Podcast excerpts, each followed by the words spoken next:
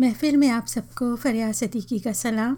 हम मकातीब डॉक्टर हमीदुल्ला बनाम मोहम्मद तुफ़ैल की चौथी किस्त के साथ हाजिर हैं। इस किताब को मुरतब किया है डॉक्टर रफ़ीउद्दीन हाशमी साहब ने।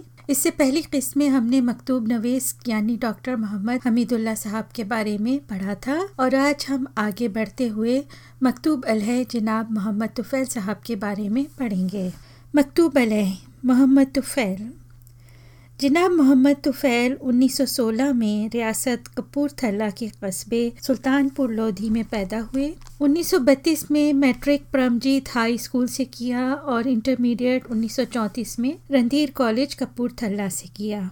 फ़र्स्ट ईयर में अंग्रेज़ी और फ़लसफ़े में अव्वल आने पर अंग्रेज़ी किताब dictionary of quotation by colonel Philip Hughes डालबियक इनाम में मिली। 1936 में बीए इस्लामिया कॉलेज लाहौर से किया। वो मियाँ तुफ़ैल मोहम्मद मरहूम सबक अमीर जमात इस्लामी पाकिस्तान से एक साल जूनियर थे। इसी ज़माने का वाक़ है, मोहम्मद तुफ़ैल साहब ने चाहा कि अदीब फाजिल का इम्तिहान भी पास कर लूँ, मगर इम्तिहान की फ़ीस दाखिला मैसर ना सकी, इसलिए दाखिला ना भेज सके।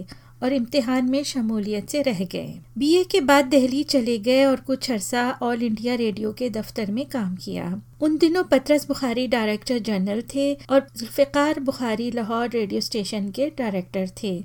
फिर सरकारी मुलाजमत मिल गई और director general health services India के दफ्तर में बतौर सुपरिटेंडेंट क़याम पाकिस्तान तक काम करते रहे। उसी ज़माने में वो दो तीन बार जनाब मुमताज़ हसन से भी मिले, जो बाद अजा नेशनल बैंक ऑफ़ पाकिस्तान के सदर, सेक्रेटरी ख़जाना और बाज़ दीगर मुनासिब पर फायज रहे। मौसम गर्मा में हुकूमत हिंद के दफातर दहली से शिमला मुंतकिल हो जाते थे तो फैज साहब ने भी मौसम गर्मा के कई बरस शिमला में गुजारे। उन्नीस में हिजरत करके कराची आ गए। उनकी मुलाजमत इसी महकमा में बदस्तूर जारी रही।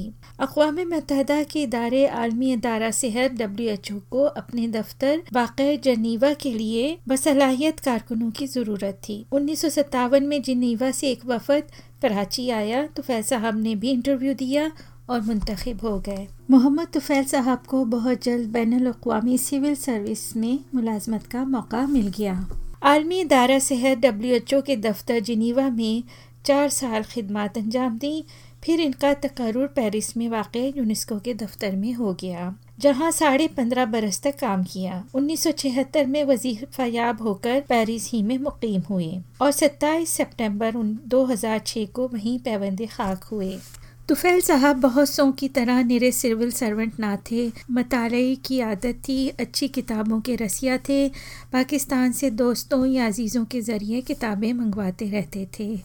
इल्म अदब से इसी दिलचस्पी ने उन्हें डॉक्टर मोहम्मद हमीदुल्ला से जोड़ दिया। डॉक्टर हमीदुल्ला और तुफैज साहब के ताल्लुक तकरीबन निस सदी पर फैले हुए हैं। डॉक्टर हमीदुल्ला का ताल्लुक तहकीक, तबलीग और दरस व तदरीस से था, जबकि मोहम्मद तुफैज साहब यूनेस्को में अपने फ़रज़ अंजाम देते थे। मगर तुफैज साहब को इल्म अदब, तारीख और अलूम इस्लामिया से भी दिलचस्पी थी। लिखा तो उन्होंने कभी नहीं, ना तहरीर और तसनीफ़ की तरफ़ तवज्जो दी। मगर मताल खासा था। डॉक्टर हमीदुल्ला से बजरिया ख़त किताबत तबादला ख्याल करते रहते। इसी के नतीजे में उनके पास डॉक्टर साहब के ख़तों का एक ज़ख़ीरा जमा हो गया। दस्तियाब खतूत की कुल तादाद छिहत्तर है। गालिबन कुछ खतूत ज़ाया भी हो गए हैं। इन खतों से अंदाज़ा होता है कि वो डॉक्टर साहब से बहुत मोहब्बत और अकीदत रखते थे। पेरिस में नई मसाजिद के क़्याम, पुरानी मस्जिदों के नज़म नस्क की बेहतरी मुसलमानों के मसाइल के हल और उनकी तरबियत वगैरह के ज़िम्न में डॉक्टर हमीदुल्ला की काविशों से बहुत मुतासर थे। राकिम के नाम तेईस जुलाई उन्नीस सौ बयानवे के ख़त में लिखते हैं। उनसे मेरा मतवातर रबता रहता है। मुझे उनके बहुत से ख्याल से अख्तिलाफ़ है, फिर भी मेरे दिल में उनकी बहुत कदर और इज़्ज़त है, क्योंकि उन्होंने अपना तन, मन और धन फ्रांस में इस्लाम और मुसलमानों की खिदमत के लिए वक्फ कर रखा है। डॉक्टर मोहम्मद हमीदुल्ला पेरिस के तकरीबन वस्त में रहते थे और तुफैल साहब का मस्कन फोंतने में था, जो शहर का एक नवाही इलाका था। इसलिए मुलाकात कम होती थी। दो तरफा मसरूफियात भी आड़े आती, मगर ख़त किताबत का सिलसिला जारी रहता। ख़त का जवाब लिखने में डॉक्टर मोहम्मद हमीदुल्ला और जनाब मोहम्मद तुफ़ैल साहब दोनों ही मुस्तैद थे। जवाब में कोताही या ताखीर रवा ना रखते थे। बाज़ात ख़त मिलते ही उसी रोज़ जवाब लिख देते, वरना एक दो रोज़ में जवाब चला जाता। डॉक्टर साहब ने तुफ़ै साहब के नाम एक ख़त में हज़रत इब्ने अब्बास रज़ी अल्लाह तहा की ये रवायत नकल की है, इन्ना जवाबुल किताबी वाजिब कर सलाम। ख़त का जवाब देना ऐसा ही ज़रूरी है, जिस कदर सलाम का जवाब देना।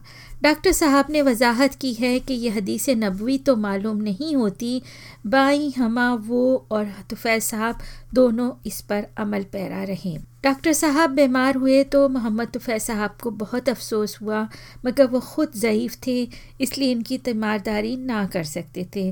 डॉक्टर साहब के रिश्ते की एक भांजी, आपके बरदरजादे अताउल्ला साहब की दुख्तर सदीदा बेगम अमेरिका से पेरिस आईं और कुछ अरसे यहाँ मुकीम रहकर इनकी तीमारदारी करती रहीं। फिर जब डॉक्टर साहब सफ़र के काबिल हुए तो वो उन्हें अपने साथ अमेरिका ले गईं। जाते हुए उसने बताया नहीं कि डॉक्टर साहब को ले जा रही हूँ तो फैल साहब को इस बात पर बहुत रंज हुआ।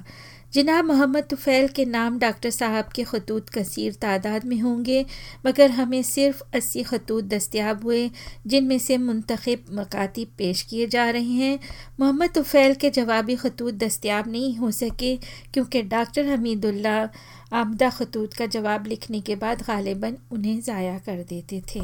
ज़ेर नज़र खतूत के अंदाज और इमला तहरीर के बारे में दो एक बातें। ख़त का आगाज़ बिस्मिल्लाह या बिस्म ही ताला या बिस्म ही ताला हामिदन व मुसलिय या बिस्म ही ताला शाना से करते ख़त पर तारीख़, तहरीर शमसी, कभी कमरी लिखते हैं, कभी कभार दोनों तारीख़ें भी लिख देते हैं। इन छिहत्तर खतूतों में दो तीन बार ऐसा हुआ, बिला तारीख़ ख़त सिर्फ़ एक है, इसकी तारीख़, तहरीर इस ख़त के ऊपर मकतूब लय के अंदराज तारीख़ वसूली से मुतन की गई है।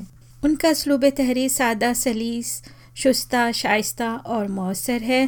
बाज़ात वो नामानूस अल्फाज तरकीबें या असलाहत इस्तेमाल करते हैं, जैसे तीन दस सालगियों, बमानी तीन अशरों। तहमीद की तमीम करते हुए, बमानी मुकम्मल करते हुए ख़रीदी बमानी ख़रीदारी। वग़ैरह। ख़तों में जहाँ कोई लफ्ज़ अजनबी मालूम हुआ या जुमला कवायद के मुताबिक या बामानी मालूम ना हुआ, वहाँ लफ्ज़ या जुमले के बाद कज़ा लिख दिया गया है। तो जनाब, ये थी आज की किस्त। अगली किस्त के साथ जल्द हाजिर होंगी। तब तक के लिए खुदा हाफिज़। खुश रहिए।